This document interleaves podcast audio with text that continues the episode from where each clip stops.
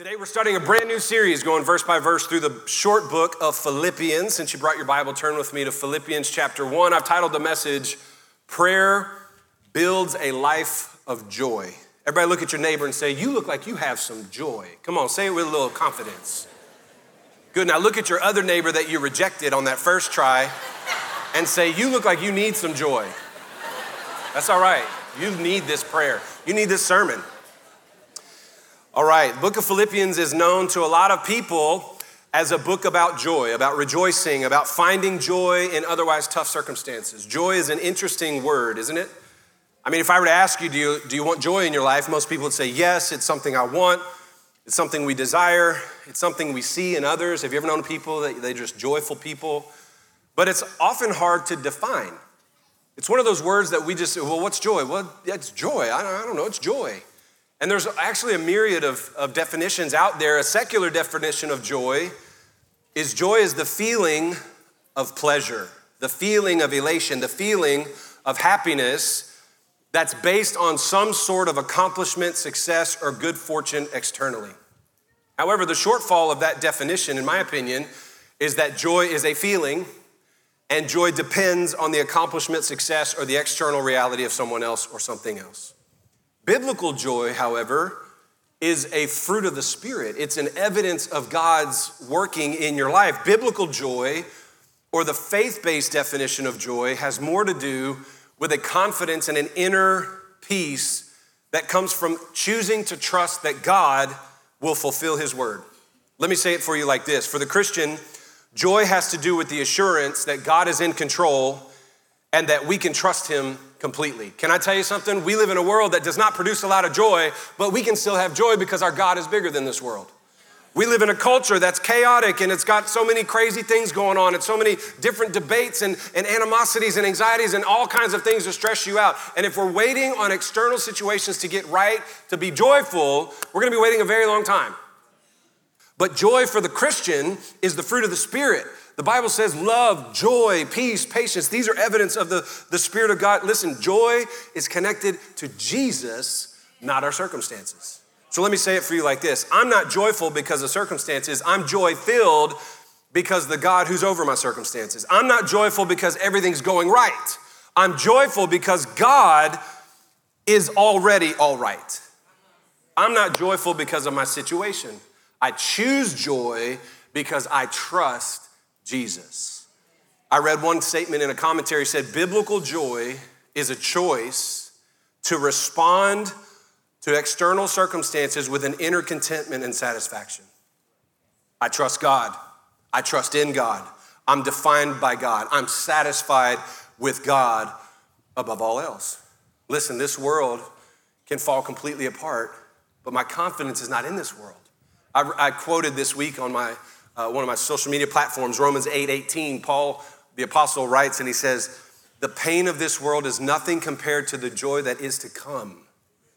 Our confidence, our joy is not based on temporary circumstances, it's based on an eternal God. Can I hear an amen, everybody? So it's part of the fruit of the Spirit. For the Christian, joy, love, joy, peace, patience, kindness, etc., it's part of the Christian experience. And, and having joy is something we desire, but how do we do that? How do we get to a life of joy. It's not just fake happiness, it's a deep con- contentment that God is with us in transition, in pain, in whatever. How do we choose joy? What are the decisions that we make that will impact our joy quotient? Come on, somebody got a JQ up in here? Anybody know what I'm talking about? What are some practical steps to follow to choose joy? And that's what I'm hopeful this series will explore.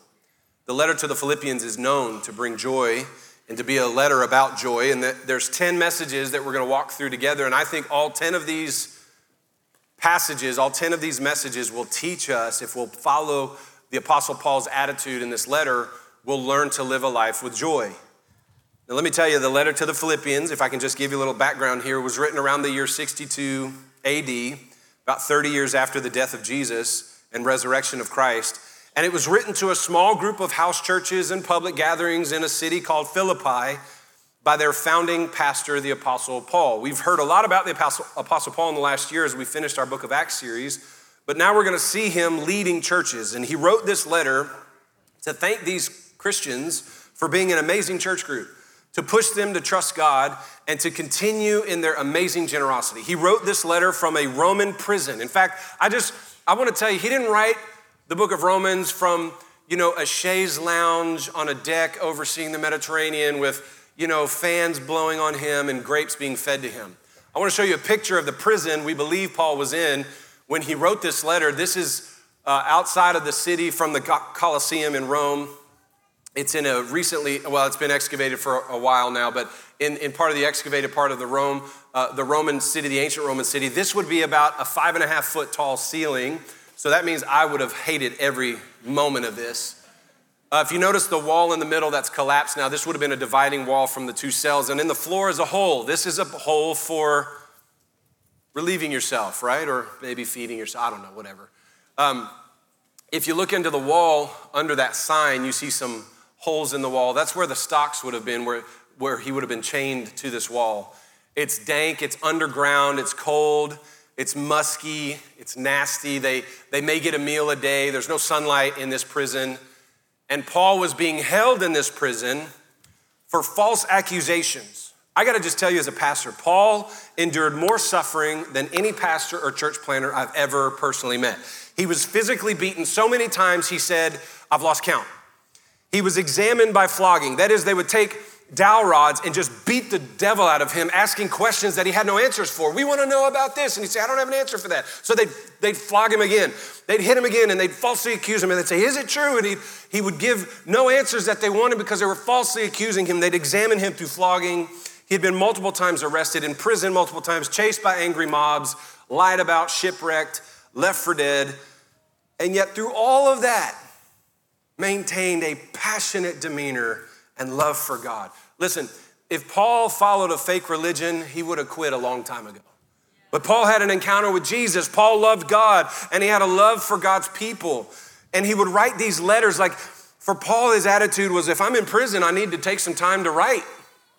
He didn't look at prison as a time to find pity for himself. He wrote with honest candor, with humility, with an abiding passion to choose joy in every circumstance. Even though Paul wrote his letter to the Philippian church from a dank prison cell, he still found the occasion to write to a church who had blessed him, who supported his ministry, had prayed for him, and was able to encourage him on multiple occasions. So I believe Paul's perspective should be our perspective. We're going to learn from this letter how our joy can grow through certain behaviors that Paul exhibits in this letter.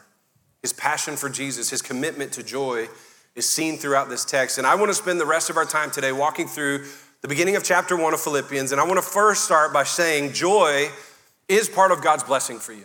As we see the opening of this letter, there's some blessings that Paul pronounces over the Philippian church. And I believe these are blessings for us and if we'll truly believe these blessings, they will produce joy in us. Let's read together Philippians chapter 1, verse 1.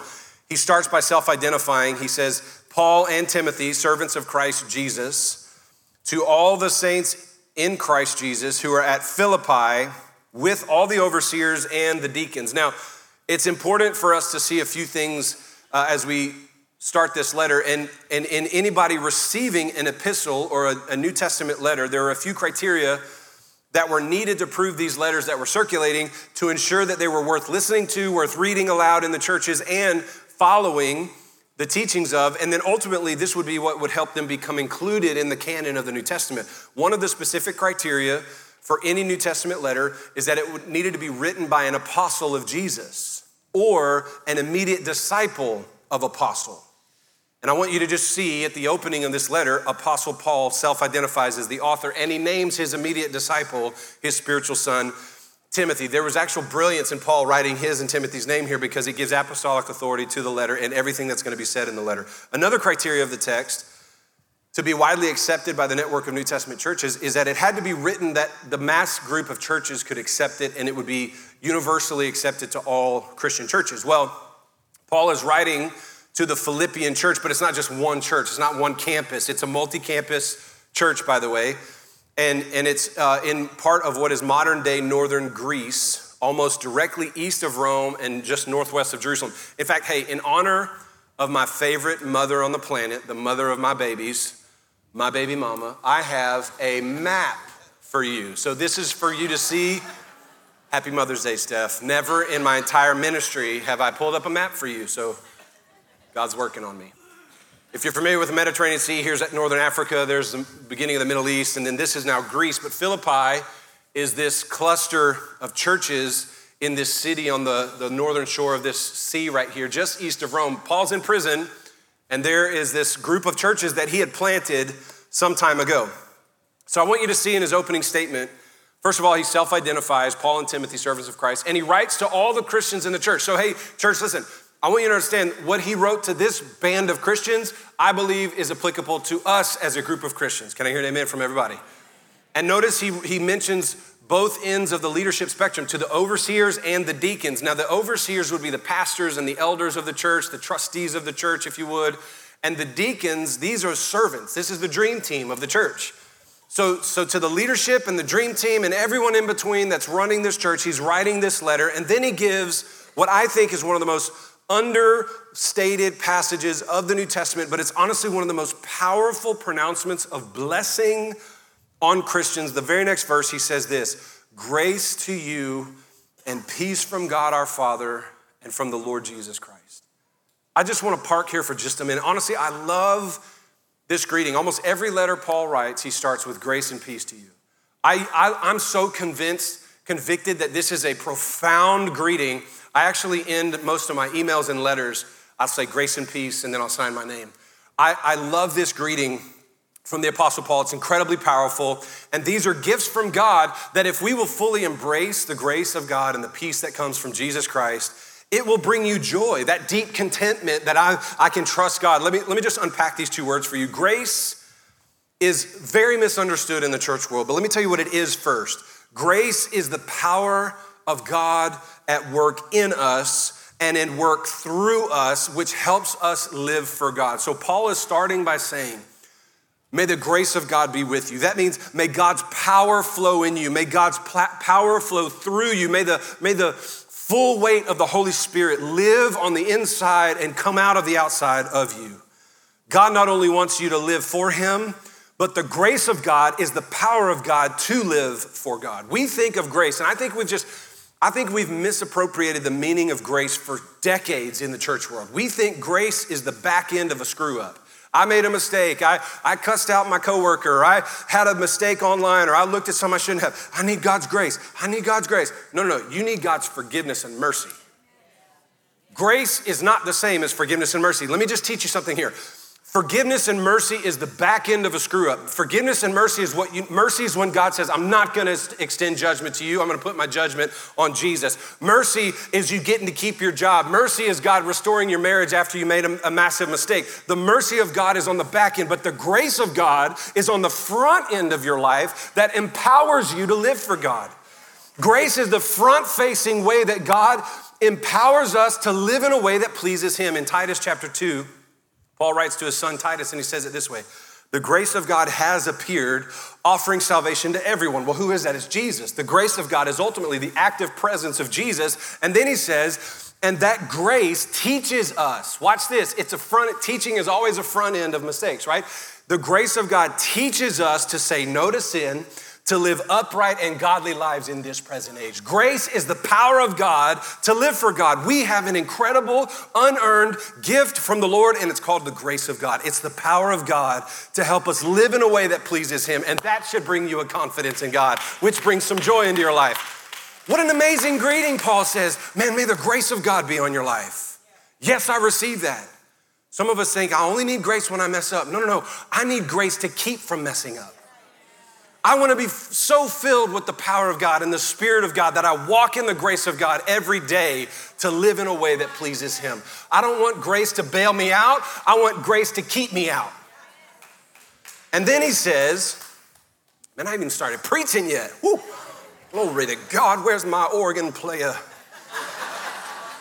he says, Grace to you and peace from God. In the original Greek, this idea of peace from or of God. Does God ever not have peace? Do you think God ever sits in heaven wringing his hands going, Gabriel, I just don't know how we're gonna pull this off? The, the peace of God for you. the peace that emanates from the presence of God. Listen to me. Paul's saying, I want the power of God in your life, and I want the same peace that God has in your life. Watch this. May there be a God centered stillness for you. Nothing can separate you or shake you or rattle you or pull you from a peace that looks like a God centered stillness and confidence that God is good and He is in control. Some of you, hey, moms, your life's chaotic at home, your kids are a mess. Some of y'all just need to take a deep breath. You need to remember God's not scared. God hasn't stopped loving you, God hasn't lost His peace. And what Paul is praying on the beginning of this blessing is the power of God and the peace from God be upon you. Man, I'm gonna tell you that that gives me joy. Paul writes it like this in another letter, Romans 8. He said, Neither death, nor life, nor angels, nor rulers, things present, thing to come, nothing going on now, nothing that's gonna happen in the future, no powers, height, depth, no anything else in all creation will ever separate us from the love of God in Christ Jesus, you can be in peace and know that God is pleased with you. He is for you. He is all about you. He's concerned with you. He loves you, and He's never rattled by what rattles you. And Paul's going, May the power of God and the peace that God has be the power and the peace in you. Boy, if that doesn't give you joy, I don't know what else to give you. Crumbl cookies? Like, I don't know. I love this greeting, and this blessing is so underrated. Sometimes we open New Testament, like new letters in the Bible, and we just kind of skim through. We go, let's get to the meat. That is meat. That is filet, two and a half inch butterfly filet cooked medium well. Come on, Jesus. Some of y'all medium rare people love your stuff bleeding. I like it a little cooked more than that. That blessing brings peace, which brings joy. That blessing brings power, which brings joy. What an amazing greeting. Now, to start, to have joy, we got to remember the blessings of God bring us joy, the blessing of grace and peace. Now, how we get joy is learn to pray for others. I want to remind you where Paul was. Can we show that picture one more time for five seconds? Paul was in an awful place, terrible circumstances, wrongfully imprisoned. Can we show the prison again? For a couple years by now. He was in an underground prison, probably couldn't even stand up, sitting in front of his own toilet. He was held against his will. He didn't know when he would get an audience with the Caesar and if he would be killed or not. But he doesn't one time complain or grumble in any of his letters about the circumstance. And he didn't even start his prayer by praying for himself. Some of us, when we write letters, how many of y'all do the Christmas letters every year? Y'all know what I'm talking about? Okay, none of you. Great. So I won't expect one from you. That's great. I, ne- you know, you ever get those letters and well, it was another hard year. Economy was down, tree fell on my house. Like, who starts a letter like that? Well, a lot of us live our days like that. We're like Eeyore. We just walk around, no bother. Paul doesn't start like that. Watch how he begins his letter, verse 3. I thank my God in all my remembrance of you. I think of you guys all the time. Remember where he is, sitting next to his own toilet. I thank my God in all my remembrance of you, always in every prayer of mine for you, making my prayer with joy. Man, I just want you to see that part of building a life of joy is choosing to think about other people for once in your life. Stop thinking of yourself all the time. We live in a world of trying to become somebody and getting more likes and more clicks, and I want to call myself an influencer. And if people don't accept me for me, how about you start thinking about others? Self pity will never bring you joy. Self focus will never bring you joy. It'll just bring you down, even if you're focusing on the great things of your life. Today's a me day. I'm gonna treat yourself. I'm gonna get a mani pedi. I'm gonna go on ahead and handle myself. That's a fleeting moment. The fact is, many times we do that to escape the realities that we're self pitied and self focused.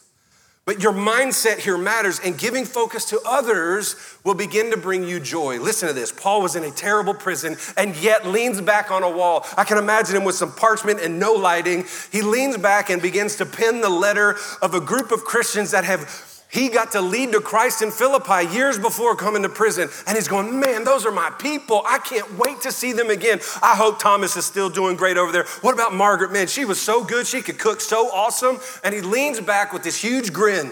And he says, I thank my God every time I think about you guys. if we would start thinking of others more often than ourselves, praying for others, focusing on the good of others instead of the bad, man, I'm telling you, God will begin to birth more joy in you. Later in Philippians 2, he says it like this Do nothing out of selfish ambition or conceit, but in humility, consider others more significant than yourself. Church, listen, I'm pleading with you. Put others ahead of you. Think of others ahead of yourself. Stop being so focused on you. Am I talking to anybody else? Maybe it's the third service. That's who I'm talking about, not you guys, right? Joyful people are selfless people. Joyful people open doors for others. Joyful people are focused on others. Joyful people believe the best in others. Joyful people choose to see the good and speak the blessings on others. I think joy is beautiful as a personality trait and it's found in selfless people. Then Paul gets real specific. Watch this. He says, I, I, think of you all the time. I remember you always because of your partnership in the gospel from the first day until now. He's very joyful about the Philippians, his spiritual family, and there are practical reasons too, because they have partnered with him in the work of ministry, in funding the gospel, in providing for him to be a pastor, in planting new churches on Tiny Town Road. He was the first multi site pastor planting campuses. He had the original forward campaign. See what I did there? Slit that right in there. It's worth noting that Paul keeps a good attitude about his church. His perspective is right. Now, no, now, now listen, I've worked with Christians a long time. I've worked with church folks for a long time. He doesn't highlight the negative. He doesn't highlight the church fights and the drama and the gossips and all that kind of stuff. He stays focused on the positive and the blessing that they are. He keeps his focus on the good they've done. I am confident that that church stressed him out at times as their pastor. I'm confident of that. But he didn't spend time there in his letter. He focused on the good they were doing. Let me encourage you, church. If you want to grow in joy, learn to focus on the positive in the people of your lives. Thank God for the good that's in your kids and choose not to just focus on the pain points. Listen, I got four kids. We have disciplined conversations. There are days that my wife and I have to retreat into our room and look at each other and go, You helped me build these things. What in the world were we thinking? Y'all hear what I'm saying, everybody? But I just want you to understand they are a gift and a blessing from God. If they weren't difficult, then you wouldn't need to be in their lives, parents. You're their disciplers, you're the ones that help train and develop them.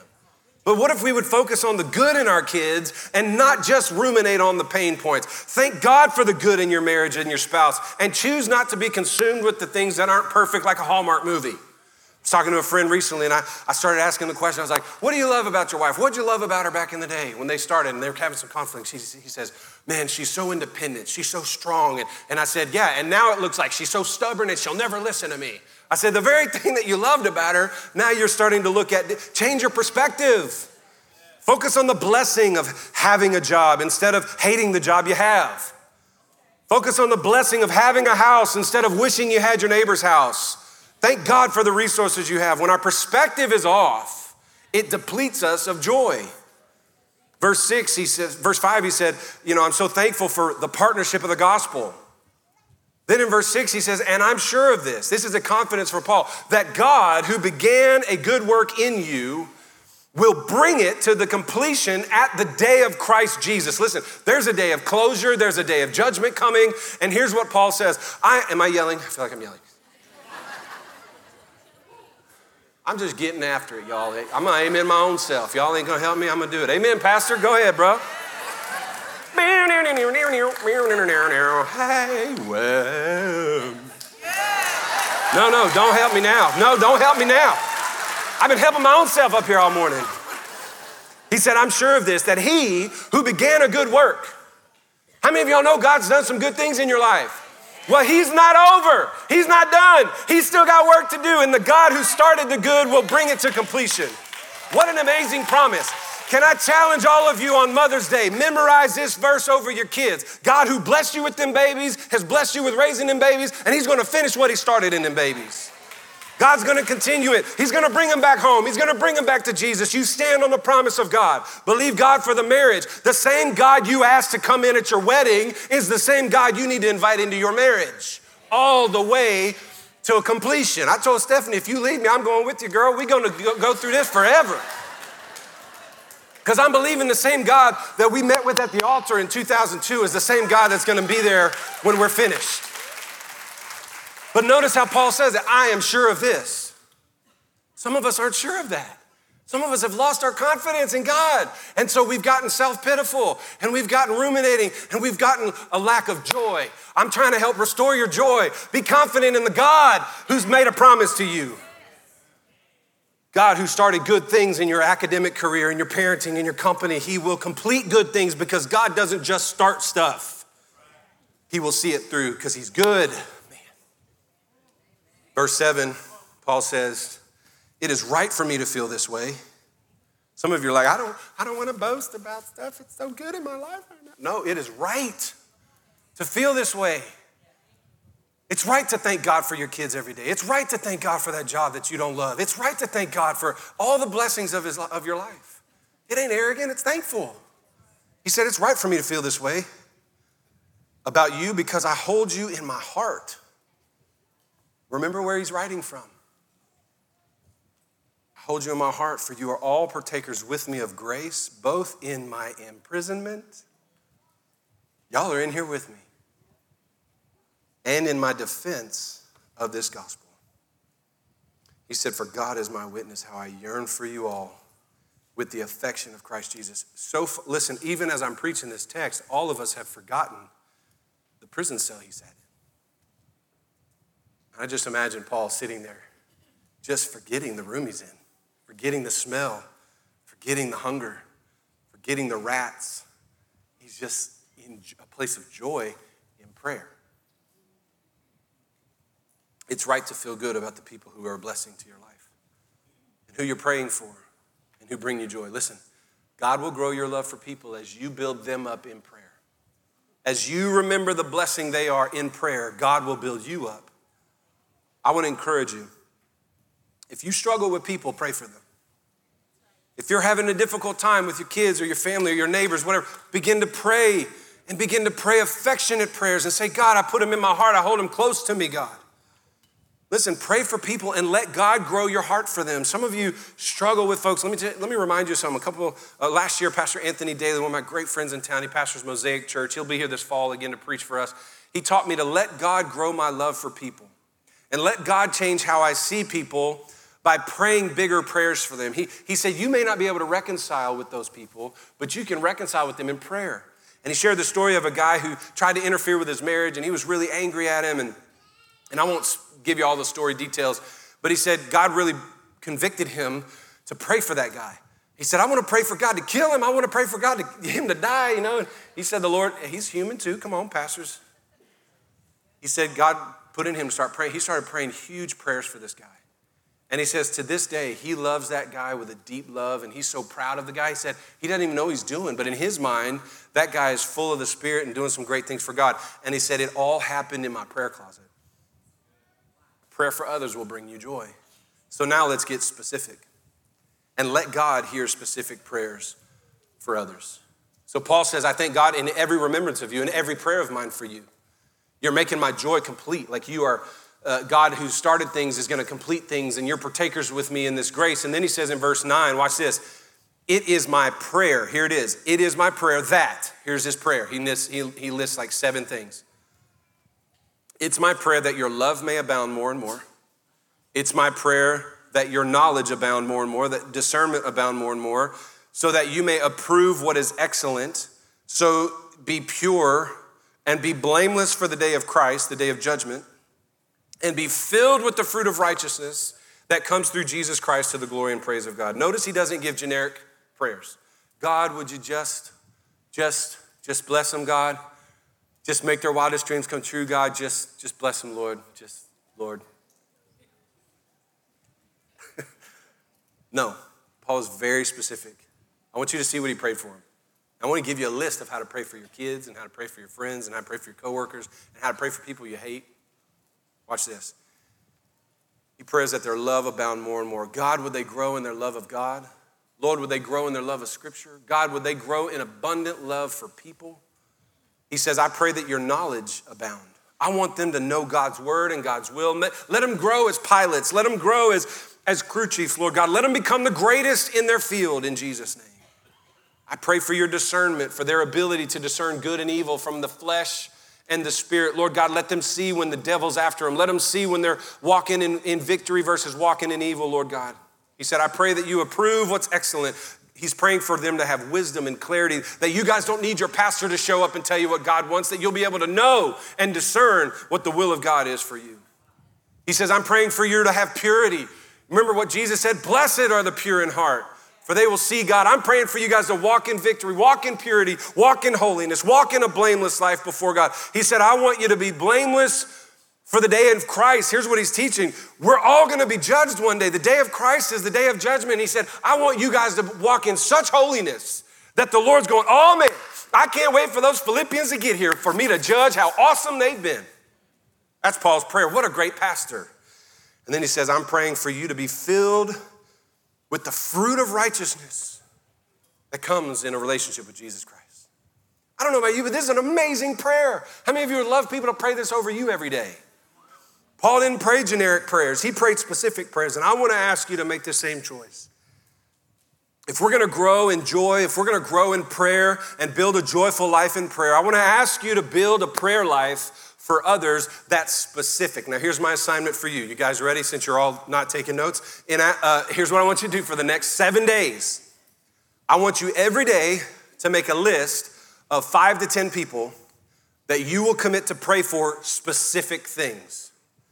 And I want you to pray for them with fondness and affection. Now, look, this could be a, a list of people you love or people you hate or anywhere in between. Jesus said, Bless those who persecute you, bless your enemies, right? So it could be people you love or you hate or everywhere in between. It could be people who bless you or people who stress you out.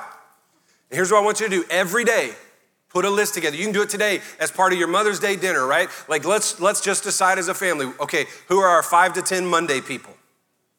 And then on Tuesday, pick a new 5 to 10. Wednesday, a new 5 to 10. Here's what's going to happen by the end of 7 days, you're going to run out of people. Cuz y'all don't have 35 people you're praying for faithfully. So I want to pray for, I want to ask you to pray for five to 10 people every single day. And then I want you to be bold and very specific. And if you don't know what to pray, pray these things first. But start to pray specific prayers over them and stop thinking of yourself only and start praying for other people and pray specifically for them. Things like this God, I pray today for my boss. I pray for confidence and wisdom for her. I pray that she would lead with excellence and godly character and wisdom. Let my boss know that you're powerful, God, and that you know her, God, and that you love her, and that she matters to you and to this company. Let my boss know that we as a company will treat her well and be respectful and highly visible to her, that we'll be a blessing to her and not a curse for her. Lord, bless her marriage, bless her family, bless her kids in the name of Jesus. Are y'all hearing what I'm doing, everybody? Pray for your kids this way. Quit praying, God, I wish my kids would just listen to me. And start praying, God, I pray the godliness of God out of that kid. I pray a deep, abiding love for Jesus in my son. I pray that he will fulfill the purposes and plans of God on his life, that he'd love God, that he'd love his family, that he would love his wife, if not now, then one day, Lord God, that he would love a woman so deeply in Jesus' name. I'm gonna give you a freebie. Pray for your pastor. Write this down. God, I pray the full weight of heaven would empower and equip my pastor, his family, the church, the staff, the elders, the board of trustees, and the overseers. God, we're making a difference in this city, and I pray for godly decisions, for all the resources needed to accomplish the task you've called us to. God, I pray for the dream team. I pray for the volunteers and the keyboard player. God, I pray for their families, their marriages would be strong, their kids would serve God. Fill them with your Holy Spirit.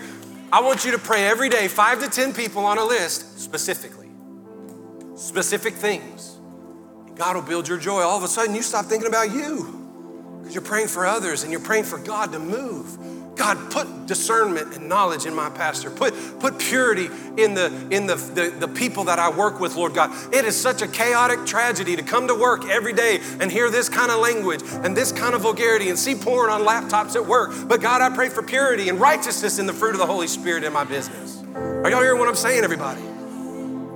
Pray bold, confident, word of God prayers. And listen, last thing I'll say, and we're gonna pray. Please don't leave. Listen. Joy is a confidence that God is with you. And listen, I promise you, God hears you when you pray, and God listens when you pray His word.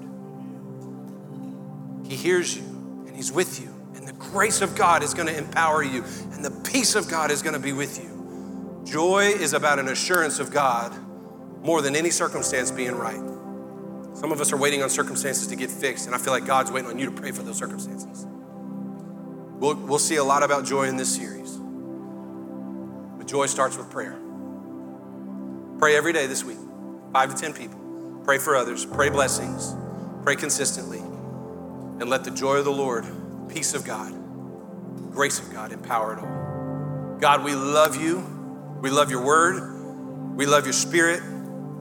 We love your church. We love what you're doing in us. We are so grateful, Lord, that you would move among us in this message today.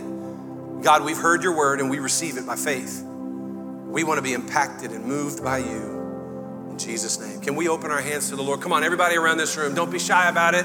Don't say, well, I don't do that. Come on, let's open our hands to the Lord. Let's pray this together. Say, God, I've heard your word. I believe what I heard in the book of Philippians. I receive it by faith. Move me to prayer. Grow my prayer life for others and to pray the word over them in Jesus' name. Say, I believe in Jesus, that he died for my sin and raised from the dead to give me new life.